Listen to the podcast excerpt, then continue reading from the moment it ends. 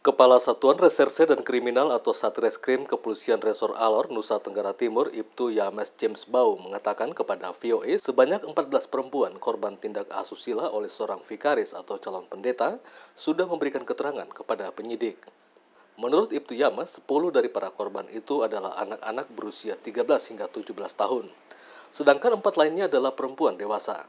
Mereka mengalami pelecehan dari pelaku yang berinisial SAS selama satu tahun belakangan dari Mei 2021 hingga Mei 2022. Yang 10 itu di antaranya 9 itu korban anak yang disetubuhi, satu korban itu ranahnya IT, pelaku mengirimkan foto-foto vulgarnya.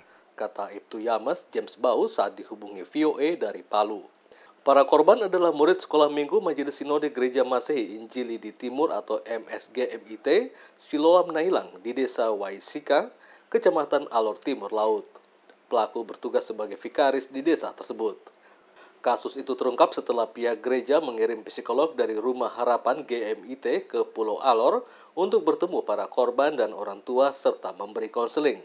Setelah para korban mengakui bahwa mereka adalah korban pelecehan, papar Ibtu Yamas, mereka beserta orang tua melaporkan kasus itu ke Kepolisian Resor Polres Alor pada 1 September. Polisi kemudian menetapkan SAS sebagai tersangka pada 6 September 2022 dan sudah diamankan dalam tahanan polisi.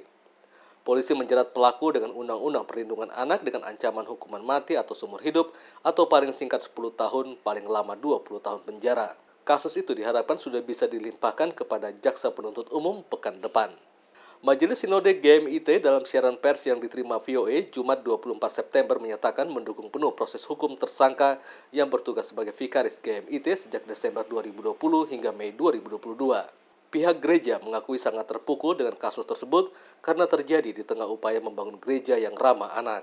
Selain itu, Majelis Sinode GMIT juga menyampaikan permohonan maaf kepada para korban dan orang tua mereka. Ketua Lembaga Perlindungan Anak atau LPA Nusa Tenggara Timur, Veronica Atta, mengecam keras kasus itu karena saat berbagai pihak berjuang menghentikan kekerasan seksual, seorang pemuka agama malah melakukan pelecehan seksual.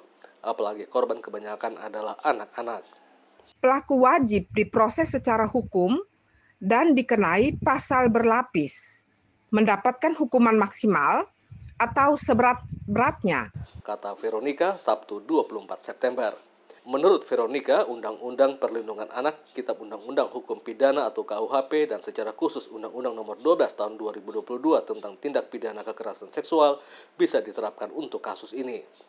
Dari Palu, Sulawesi Tengah, Yones Lita melaporkan untuk VOA Washington.